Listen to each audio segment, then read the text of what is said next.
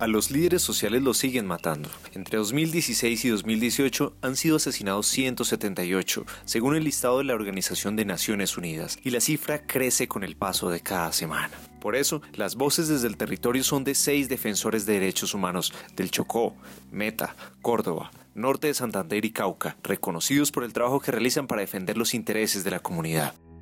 Ellos coinciden en que salvaguardar la vida de los líderes sociales no se reduce a escoltas, chalecos antibalas u hombres armados.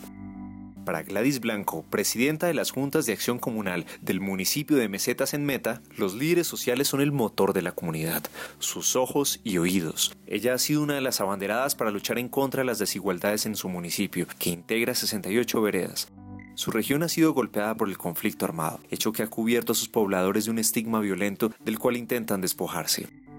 Dice que la comunidad no está de acuerdo con la presencia de personas armadas, así sea de quienes tienen la misión de resguardar su seguridad. Las medidas realmente nosotros no podríamos estar custodiados a toda hora. No, no podemos ni estamos de acuerdo con, con personas armadas que nos cuiden, ni personas, no, eso, nosotros nos toca realmente trabajar y, esperar que realmente la justicia eh, se haga, tanto la divina como la humana. Andrés Chica, director de la Fundación Social Cordoversia, que promueve los derechos humanos en Córdoba, asegura que una de las razones por las cuales los líderes de su departamento están en riesgo radica en lo que denomina el abandono gubernamental y la fuerte presencia de grupos armados ilegales.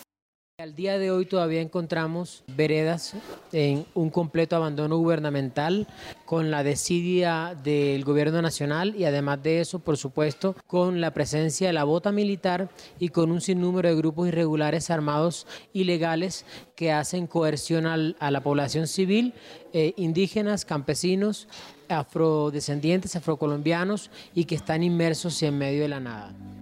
Denuncia además que ha menguado la confianza de los ciudadanos en las instituciones. Esto se refleja a la hora de interponer una denuncia, acudir a la fuerza pública o exigir la respuesta de los organismos de control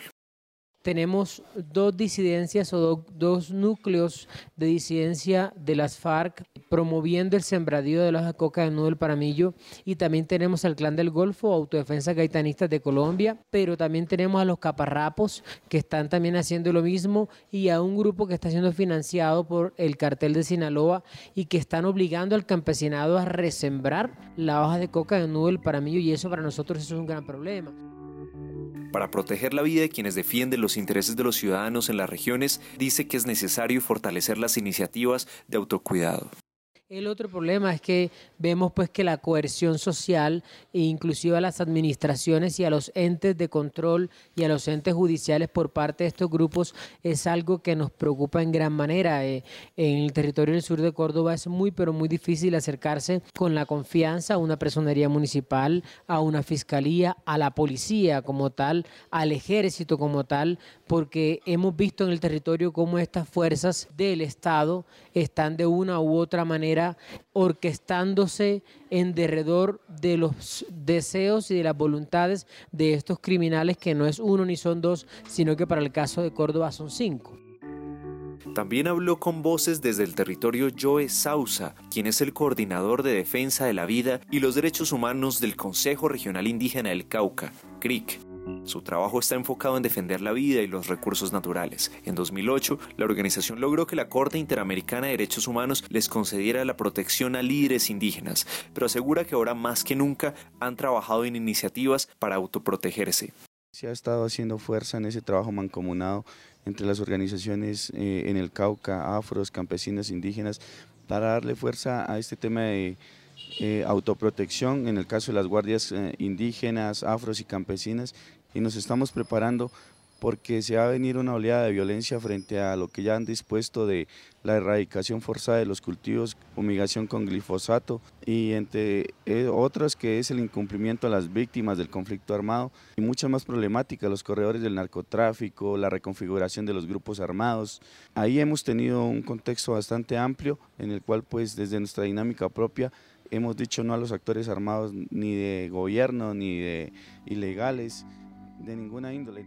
A Gladys Rosa Mena Ledesma, presidenta de la Federación Comunal del Chocó, la ven por todas partes. Atiende las necesidades de la comunidad, transmite los reclamos de la ciudadanía ante los entes territoriales, resuelve conflictos y capacita a las mujeres en temas de construcción de paz. Sabe que su trabajo implica riesgos, pero tampoco está de acuerdo con que tengan una persona armada a su lado para brindarle seguridad todo el tiempo esto tiene que ser integral, no solamente que nos pongan un policía ahí o que nos pongan un chaleco, esto tiene que ser integral porque si yo creo, considero que hay mucha injusticia social, eso ha conllevado a que los jóvenes lleguen hasta el pandillaje, a la, drogadicción, porque allá hay mucha, mucho índice de pobreza y desempleo y ellos necesitan muchas oportunidades. Eso ha llevado a que haya mucha descomposición, esta desigualdad.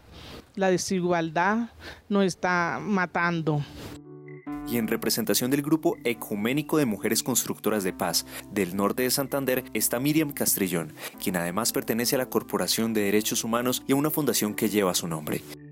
clama porque norte de Santander, especialmente las zonas más afectadas por el conflicto, como el Catatumbo, tengan rutas claras y espacios fijos para que sea posible interponer denuncias y acceder de manera integral a la justicia. Primero, una ruta clara para atender las mujeres. Segundo, que haya facilidad en, la atención. Eh, tercero, que la justicia sea más eficiente, más clara. Y transformación de los sistemas de seguridad, que haya una confianza que tengan las mujeres para ir a denunciar, para ir a, para ir a ser atendidas, pero sobre todo ser protegidas en su vida y en su integridad sin ser altamente agredidas como está sucediendo en la actualidad habla de la exclusión a la que son sometidas las mujeres en Norte de Santander cuando toman la vocería de la comunidad. Ha sido difícil sacar a la mujer de la esfera privada y a lo público. Cuando la mujer sale le dicen devuélvete a tu casa o haz otras cosas diferentes porque estás haciendo y ocupando un espacio que históricamente le ha correspondido a los hombres. Entonces siempre hay más resistencia cuando se observa que una mujer es la que está liderando algunos procesos de participación política y de ciudadanía activa. Y si se trata de emprender una lucha contra los estereotipos, Joana Maturana, líder LGBTI del Chocó, es otro ejemplo de ello. Es negra, trans y vive en una región olvidada del país. Su lucha es contra la exclusión. El Choco es una región machista y llegar a una mujer trans y cambiar, y cambiar estereotipos, empezar eh, eh, a, trabajar no solamente con la comunidad LGBT, sino también con mujeres, con jóvenes, con niños, entonces es bastante importante porque ya no te van a ver eh, con esos estereotipos que nos encajona, ya van a ver una mujer más respetuosa, una mujer que incide, una mujer que hace parte de algunos comités, una mujer que empieza a trabajar por una sociedad que sea más incluyente y ella también está de acuerdo en que es necesario aplicar medidas de autocuidado para salvaguardar la vida de los líderes sociales, pero hace énfasis en que se debe aplicar un enfoque diferencial. Yo creo que aparte de tener un chaleco, que es lo que genera, eh, lo que genera el gobierno, un chaleco, un guardaespaldas, un teléfono, un carro blindado, no, yo creo que hay, una, hay unas medidas de autoprotección, de autocuidado y creo que esas medidas las tenemos que hacer en conjunto con el territorio, con las personas que vivimos en el territorio, porque ser líder y ser lideresa no es solamente eh, que ellos sepan que somos nosotros, todos somos líderes y lideresa en el territorio y tenemos que hacer esos, esos cuidados de autoprotección porque nosotras somos los que conocemos el territorio, conocemos dónde estamos, eh, dónde debemos de llegar y creo que esto hay que hacerlo en conjunto con, el, con todas personas que conviven en el territorio. Las desigualdades sociales, la falta de instituciones que generen confianza, los corredores de narcotráfico y la presencia de grupos armados ilegales son apenas una parte de un complejo fenómeno con el cual los líderes sociales deben luchar en sus territorios. Aunque el 86% del presupuesto de la Unidad Nacional de Protección se está gastando en esquemas de líderes sociales, las soluciones, insisten, no están en las armas ni en los chalecos antibalas.